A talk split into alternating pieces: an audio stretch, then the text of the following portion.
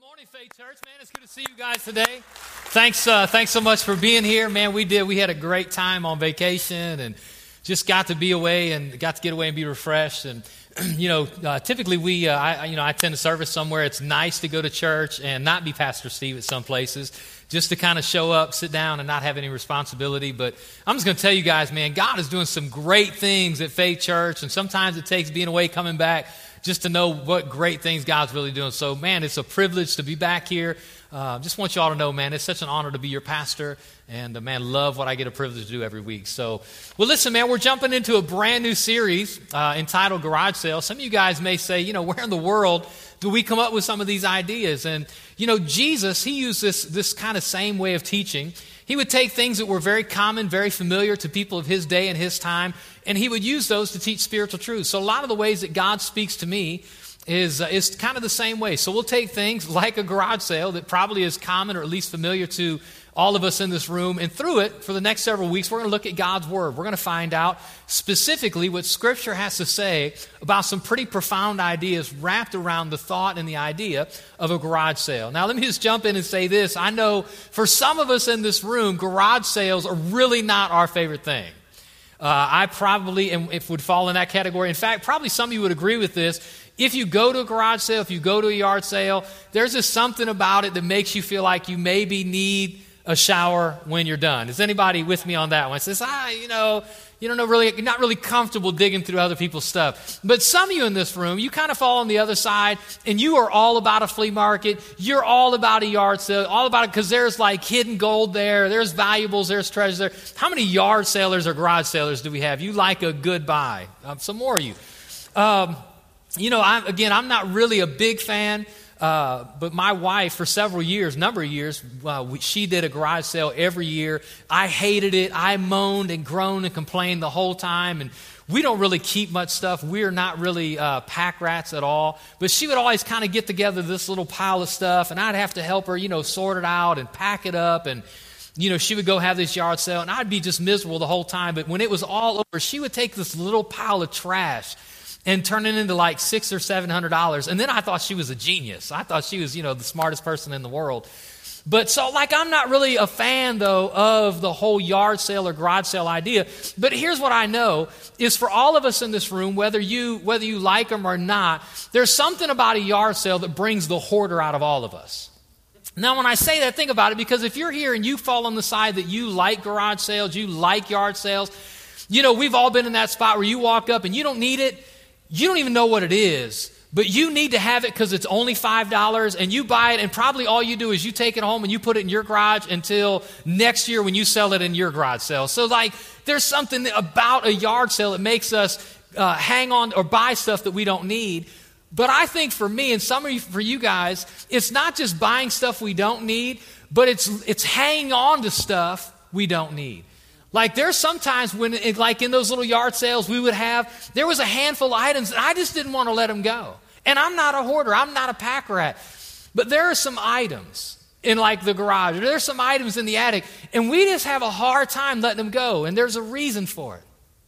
The reason sometimes when it's time to unpack, when it's time to unload, when it's time, time to downsize, the reason we have a hard time letting go of some certain objects is because, because of the memories that are attached to those items. For example, I have up here, this is, uh, this is a toolbox. Now, if you go to any garage sale, any estate sale, any yard sale, you are inevitably going to find that they're selling some tools. And if you were to sell this, this uh, little toolbox, if you were to sell this, you might be able to get two or three dollars for it. So for some people, for, in fact, for all of you in this room, you might look at this and say, this has no value. It's a very common object. But I want you to know, to me, to me, this toolbox is incredibly valuable. In, in, fact, I would say it's invaluable. And the reason is, is because of the memories attached to this toolbox. This toolbox was given to me by my dad. When we were uh, when we were little kids, me and my two older brothers, he gave us each a toolbox, gave us each our own um, our own, which is still in here, gave us each our own um, little ratchet set, little socket set, gave us each our own set of screwdrivers, and he made us initial our own uh, initial in every screwdriver, so we wouldn't fight over and shank somebody else with one of the screwdrivers.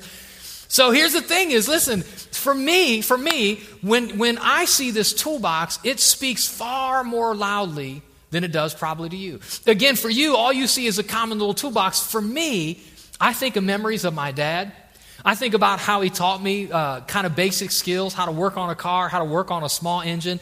So, so here's the thing: is for all of us. Now, I want you to think about what is it in your house, what is it in your garage, what is the object in your attic that you just would never want to get rid of. Not because it, not because it has financial value, but because it has sentimental value. What's the thing in your house that, like, if your house is on fire, it would be the thing that you would run in and try to save? What's the thing that if you had a yard sale, your husband would want to get rid of it, but you would make sure that you held on to it? See, if we would give it some thought, there's something like that in all of our homes because, again, there's something about the value that we place. And it's not really the value of this item, but it's what's attached to it. It's the memories that's attached to it. And so, for all of us in this room, there are items, there are things that cause us to remember significant moments in history in our life. Like, think about a yard sale. When you start having a yard sale, right, as you start digging through old stuff, what happens?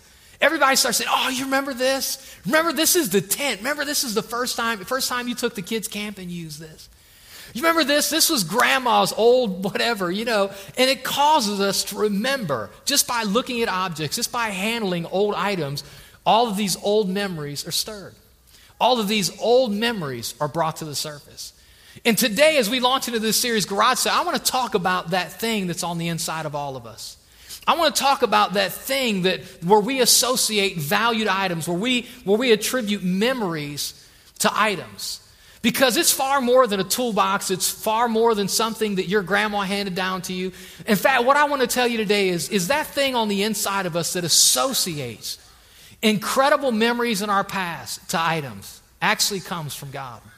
In fact, God uses this principle of association to help us not just value our history as a family, but God uses the principle of association. God uses the principle of identifying items with history, items with memories, to help us to lock into our spiritual faith and to continue to grow in our walk with Him. And uh, in fact, there's, a, there's an item up here I want to I want to show you guys, and um, before we get to it, listen. The Bible says this over 150 times. It uses the word remember. Everybody say remember. Remember. Well, why in the world would God tell us to remember? Do you know why? Because we have incredibly bad memories and we forget. So God tells us things like this. God says, "Listen, I want you to remember who I am." God says things like this in Scripture. God says, "I want you to remember my promises." God says, "I want you to remember my commands."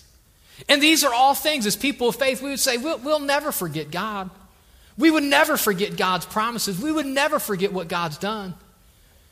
But if we're honest in this room, sometimes we get so busy in life, we get so captured by, by going to class, going to school, by raising kids, getting to the job, trying to make everything happen. Sometimes we get so busy. If we're honest here today, I'm not going to ask anybody to raise their hand, but probably there's a handful of you in this room, probably more than a handful, that we could say, or you would be honest enough to say, Pastor, you know what? It's probably even been a couple days. There's been times in my life that I can go two or three or four days and not even really pray.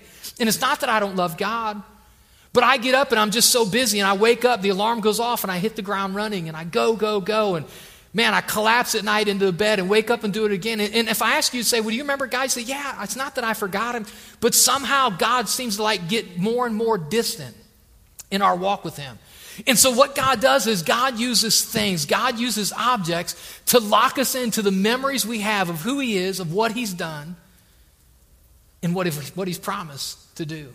In fact, as you look through Scripture, these 150 times that this word remember is used, a lot of it is God's promise to remember, which I love it, because God says, Listen, I promise I will always remember you. In fact, the first time in Scripture that the word remember is used is in the book of Genesis, chapter 9, where God says this God says, and God remembered Noah. I just want you to know listen, you might be in a place where at times you may feel like God has forgotten you that God has forsaken you. You're not sure if God is even aware that you exist anymore. And I want you to know that God is aware of you. God remembers you. God knows where you are. God knows what you're going through. God empathizes with the struggle you're in. And God is absolutely with you. But right after that, some things that God promises to remember. God makes His promise to remember uh, His, his uh, God promises to remember His promises to us. In Genesis, uh, in chapter 9, just a couple verses after the Bible says God remembered Noah, the Bible says this that he set, listen to this, a rainbow in the clouds. Do you know why? So every time we look at it, we would remember. Everybody say, remember. remember. That we would remember God's promise. Well, do we need a rainbow to remember?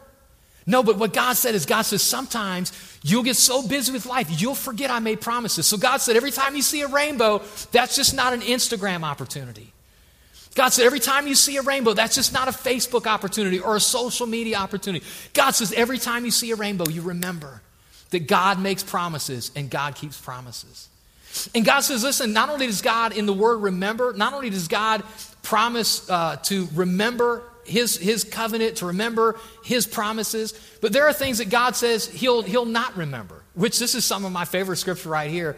I don't know about you guys, but God says this God says, um, I'll take your sin and I'll cast it into the sea of forgetfulness and I'll remember it no more. I don't know about you guys, but I got a whole lot of mess, and I'm thankful that because of Jesus, the Father gets a good case of divine amnesia to for, not remember my sin. Is anybody else here thankful for that? Absolutely. So, so God says, listen, God says there's things I'm going to remember, and then there's God's, there's things God says there's things I'm not going to remember. But through some of Scripture, we see God calling us to remember. In fact, in Deuteronomy chapter 8, listen to what the Bible says. Everyone read this with me. Remember the Lord your God. Everybody's going to say, Pastor, we, we're going to do that. But I want you to notice there's a specific area that he addresses that he wants us to remember him. Keep reading with me. He is the one who gives you the power to be successful. The, the King James Version says, He is the one who gives you the power to get wealth. And goes on and says this the reason he causes, he causes us to be successful, or that he causes us or gives us the power to get wealth, is in order to fulfill the covenant that he confirmed with your ancestors with an oath. So, everybody, listen, listen, listen. Here's what he's saying. He's saying, there's going to be times that you're going to go to school and you're going to study, study, study, and you're going to work hard and, and you're going to stay up late so you can pass the test and you're going to finally get your degree and you're going to look and you're say, look what I've accomplished. And you're going to take your degree or you're going to go on and you're going to get a job and you're going to show up every day and you're going to work hard and you're going to, you're going to get promotions and there's, you're going to come home at the end of the week and you're going to have that paycheck and you say, look what I did. Look what I've accomplished. And not at all to diminish that you worked hard. Not at all to diminish that you showed up on the job. But God said, when you get that paycheck, God said, I want you to remember that you are not the source of your prosperity. You are not the source of your success. You are not the source of your advancement. God said, I want you to always remember, always remember the Lord your God because He's the one who's given us the ability to prosper. He's the one who's given us the ability to get ahead. He's the one who's given, and you're like, Pastor, I don't see God on the job. I don't see God in the classroom. I want you to know that God gave you your brain. God gave you the ability to study. God gave you legs to get up in the morning and breath in your lungs so you can get to the job. God blessed you with a car and a roof over your head. Everything we have comes from God. And God says, I don't want you to ever forget in the midst of working hard, I don't want you to forget that I'm the source of all that you have. And I think a lot of us, if we're honest in this room, sometimes life gets so busy that sometimes we forget. And so, what God does is God takes this principle, not just the call to remember, but God takes this principle of association and He links it to all these things so we have something tangible to hang on to. Do you know why? Because God wired us this way. How many of you in this room are visual learners? Raise your hand. You know, if, if you're honest, all of you are. We learn more, we retain more, and we remember more through things we see, things we touch, things we taste, things we smell. When you engage your senses in something, you're going to be far more likely to remember. So God says, I want you to remember. I want you to remember. I want you to remember. And there's some things that are so important that God connects items and associates things to who He is and what He's done so we don't forget. Here's one, for example. This is, a, uh, this is something I'm sure all of you have. This is a, uh, this is a Jewish prayer shawl, a Jewish prayer shawl. And uh, if you're, um, if you've ever been to like New York, you ever been to a place where there's a strong Jewish population, like New York City? How many people have ever been to New York City before? So if you've ever gone through New York City, New York City has a strong, has a, has a, a pretty predominant Jewish population. You'll see today Orthodox Jews who still wear prayer shawls. And you say, well, like, why in the world would you wear that? Because this really doesn't seem like it's much of a fashion statement. In fact, you may not always see the entire prayer shawl, but a lot of times, at least people that I've seen, Orthodox Jews who wear these still today, will wear a suit coat over top of the prayer shawl, but you'll still see this bottom hem hang out. You say, why in the world would you wear one of those? What's the point? Because God told him to. I want you to see this. In the book of Numbers, the book of Numbers, everybody read this with me. Give the following instructions to the people of Israel. Throughout the generations to come, you must make, read it with me, tassels for the hems of your clothing and attach them with a blue cord. So, this is what they did 3,500 years ago when God gives them the law. They started attaching tassels to the edges of their garment. And then as it progressed, ultimately they just made prayer shawls so they always had tassels on their garments. You say, why in the world? I mean, that's ugly. I mean, you can't, I mean, I can pull it off. But probably the rest of you could never pull this off. And so you say, why? Here's why. Because God understands that we are tactile, visual, feeling people. And what God wanted his people to know, what God wanted the nation of Israel, and what he wants us to know is listen, I'm your source of life.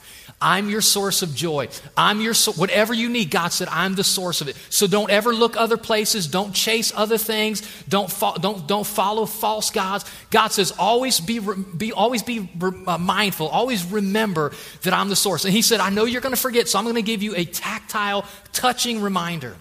And so as they would go through life, they would have this on, and you know what happened? These tassels would constantly bump into their hands, and they would remember God. God's the source. And here's, just so you know this, this is, this, is this is a true prayer shawl. You can't see this from where you're sitting, but each one of these long tassels, um, it has five knots, which represent the five books of the Old Testament law, the Torah. I want to say Torah. That's Genesis, Exodus, Leviticus, Numbers, and Deuteronomy.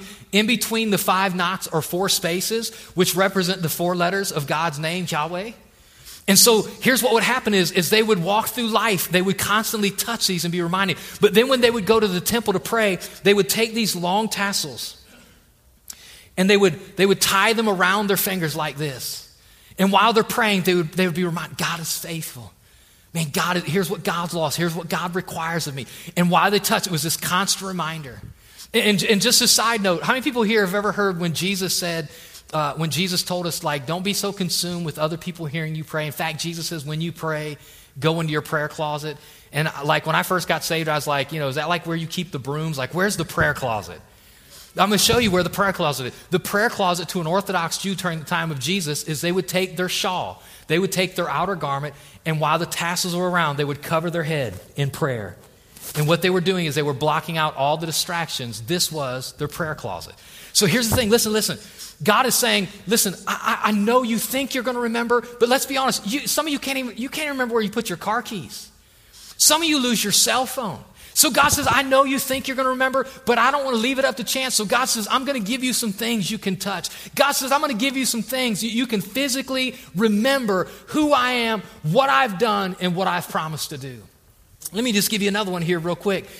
Uh, there, there's, a, there's a story that um, when, when the nation of Israel, when they're coming out of the wilderness, some of you may be familiar with this. They're coming out of the wilderness and they're getting ready to go into what God says is the promised land. God's bringing them out of old stuff and God is bringing them into something brand new. Because I want you to know that God is all about bringing us out of old stuff and bringing us into something new. If you got old habits, old lifestyles, old ways of thinking, God wants to take you out of the old and God wants to take you into the new. And so while they're trying to get there, they come across the Jordan River. And they're like, that's awful deep, and I don't know if we can all swim. And so God does a trick, God does a miracle that He did before. Some of you might remember the miracle of the crossing of the Red Sea, where Moses is standing there and he takes his staff and he's like, ah, and like, like the Red Sea splits. And the nation of Israel walk across on dry land. In the, in, the, in the army of Egyptians, the water swallows them up. Well, God pulls that miracle out again. And walking across the river Jordan, it splits and they walk across on dry land. And they get to the other side, and God's like, Isn't that cool? And they're like, That's cool. And God's like, I don't want you to forget. And they're like, We would never forget. And He's like, Well, just in case, because I know you're forgetful people. I know you get busy with life. I know you get distracted by this world. So God says, I want you to always remember what I've done. I want you to never forget how faithful I've been. So what does he do? He gives them a visual, tactile reminder. Check this out. When they get to the other side of the Red Sea, God tells the nation of Israel to take 12 large stones and place them on the riverbank so they'll see them. And here's why. Watch this. Every voice here. Come on, y'all read this with me. Y'all third service, quiet. Read this with me. We will use these stones. Why? To build a memorial in the future, your children will ask you, What do these stones mean? Keep going. Then you can tell them, They remind us that the Jordan River stopped flowing when the Ark of the Lord's covenant went across. He's saying when you're down there and you're doing the breaststroke with your kids, like you're in the river, you're down laying on the beach getting some sun, and like you, you're lathering up with some 30 SPF. He says, and your kids are like, hey, daddy, what's those big stones over there? See, there's something special about those rocks. See, you go to any riverbank anywhere in the world, you know what you're going to find? You're going to find stones, you're going to find rocks. They're just common, but those stones, were important. They were valuable because they caused a reminder in the nation of Israel.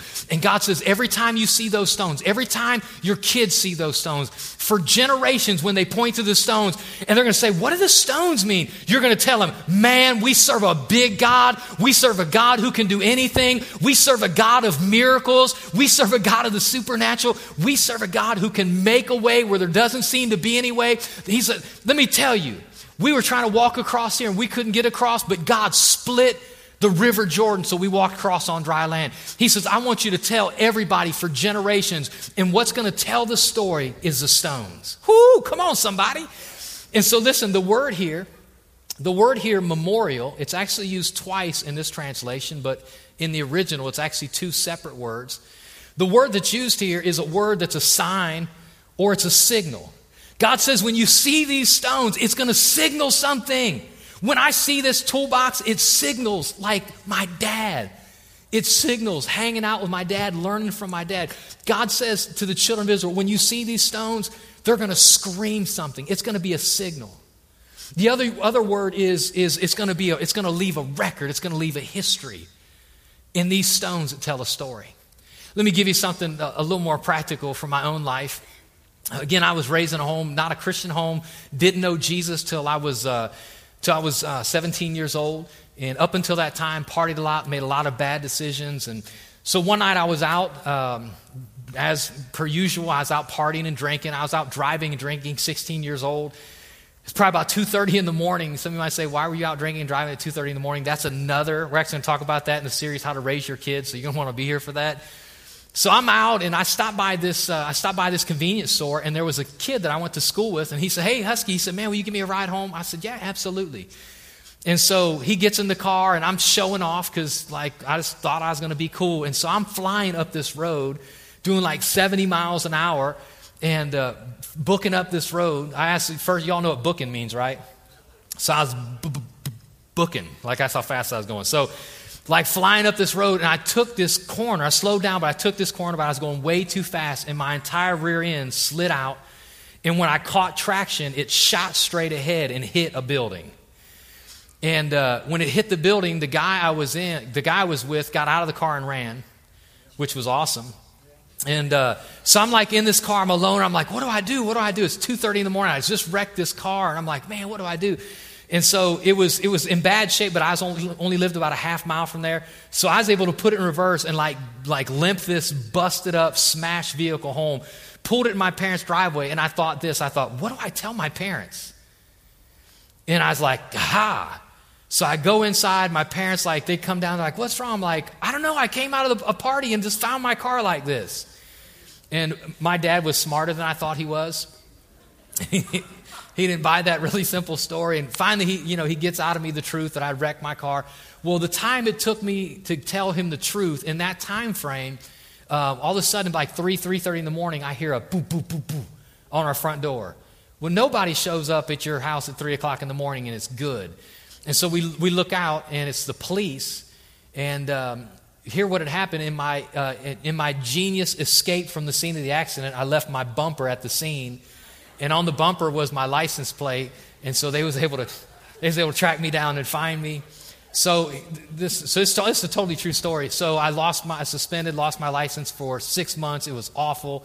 But this is just true. So when I hit this building, it was a building, I don't know, maybe, I'm pretty bad with sizes. I'd say maybe like 30 by 20 by 20 or 30 by 30, something like that. Three stories. I moved the entire foundation of this building six inches. That's how hard I hit it. Um, so they had to cut. Uh, the top two floors were apartments. The bottom floor was um, was a salon where I actually got my haircut all through high school. Yeah, that was awesome going back to get haircuts. So they had to they had to cut the entire back portion, the foundation of the building out, and put all brand new brick in. So here, here's my point: is to, this is true. Still today, you can drive by, and when you see it, it's all it's totally different brick, and it's painted a different color. So when you drive by, it's a memorial and it's a signal to the entire city of Akron. For real, all the kids I graduated school with, like they drive by and they're like, "Hey, right there, that's where Husky hit that building." Like they're just not regular stones. There's a story in the stones. And here's what God is saying God is saying, listen, listen, it might look common, it might look very familiar, but God says what it means to you is it's a memory of who I am, it's a memory of what I've done, it's a memory of the promises that I've made. Because God says sometimes you will get so overwhelmed and you'll get so distracted. God says sometimes you'll face things and you'll wonder if I'm there. You're going to wonder if I'm going to show up. And God says what you have to do is God says you got to remember how I've come through in the past. You have to remember how I've been faithful in your past. And God says, if you'll remember what I've done in your past, you'll have hope for your future. If you'll remember how God showed up in past times, how God made a way in the past, how God delivered you in the past, how God provided in the past, God says we can have confidence that God's going to show up and show out and make a way in our future. Come on, somebody. So that's what this whole thing is about. It's about God causing our memory to be stirred by giving us tangible physical items that we can hold on to that calls us to remember. So let me fast forward and give you just one more. And back just before the story I just told you, the nation of Israel, they were in bondage, they were slaves for 400 years. And God never wants his people in slavery. I'm just, I'm just going to tell you today, real quick, hear me. If you are struggling with an addiction, if you're here, man, and you're bound up with something in your life, and like you just can't get your head above water, you're struggling with this thing, and you can't change, you can't break out, I want you to know, I believe with all of my heart that God's desire is, is for you to be free. And where you can't get free in your own power, I believe the power of God can show up in your life and God can rescue and set you free. God can do something for you that you could never do for yourself. Jesus said this He who the Son sets free is free indeed. And so, God's people, man, they're slaves in the nation of Israel. And so, because God doesn't want his people to be slaves, he raises up Moses and Moses has to go to the king of Egypt. He has to go to the Pharaoh and tell Pharaoh to let God's people go. And so, like when we tell the story, we're always like, uh, God said, let my people go. And that, that's just not right because if I was there, you got to say that with some kind of attitude. You better let God's people go. You got to like say it. And so he gets there, he's like, you better let God's people go. And Pharaoh's like, no. And Pharaoh refused to bend his knee to the will of God. And so, anytime you disobey God, judgment always follows.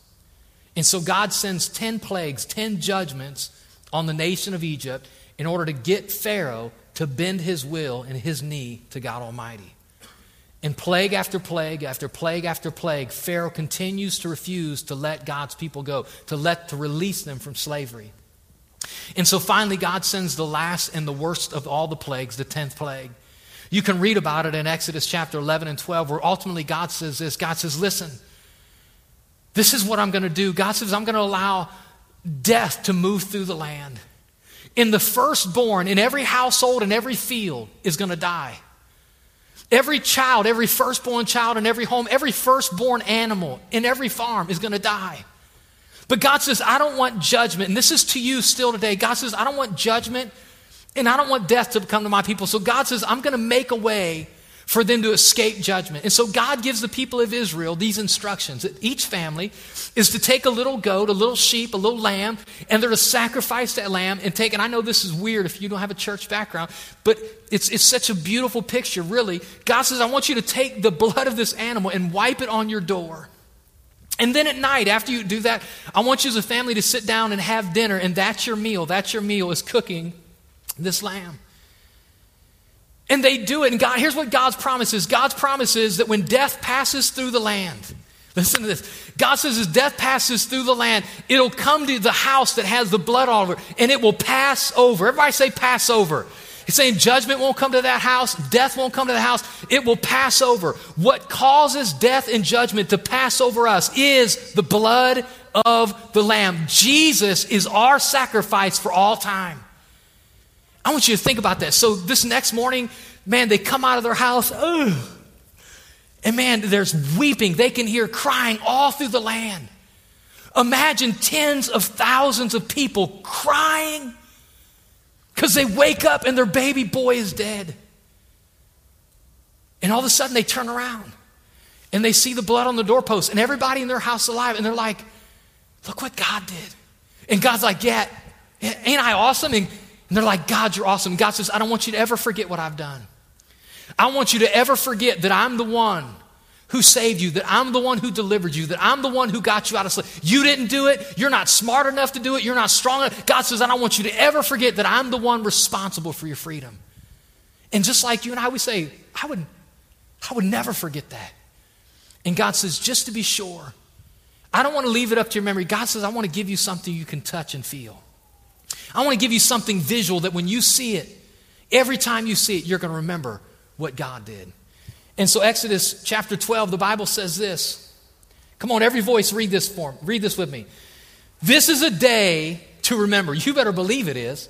This is a day to remember. Each year, from generation to generation, you must celebrate it as a special festival to the Lord. So, after this event, God puts into place what's called the Passover feast. And every year, God said, I want you to sit down. I want you to go through the exact same thing. I want you to slaughter another lamb. I want you to eat that at dinner time. He said, when you do it, you're going to remember what God did. And time's going to turn, weeks or uh, years are going to turn into decades, decades are going to turn into generations. He said, I want you to keep keeping the Passover, that you remember how faithful I am, that you remember that it's always been me. And so I want you to fast forward now because Jesus, being a good Jew, Jesus did exactly what his father commanded, and Jesus kept the Passover. In fact, in Luke chapter 22, Jesus is sitting with his disciples keeping the Passover meal, remembering what his father had done. And I want you to notice what he says here as we get ready to wrap this up. When the time came, the time of the Passover meal, when the time came, Jesus and the apostles sat down together at the table. And Jesus said, I have been very eager, come on, read this, to eat this Passover meal with you before my suffering begins. Right after this meal is the time that Jesus is arrested, that he is crucified, and that he's laid in a tomb. It says, Then he took a cup of wine, which this place really messes the Baptists up. He gave thanks to God for it. Then he said, Take this and share it among yourselves. So they passed the cup around. Then he took some bread and gave thanks to God. Come on, read it with me. Then he broke it in pieces and he gave it to the disciples, saying this This is my body, which is given for you. Do this in remembrance of me. Next verse.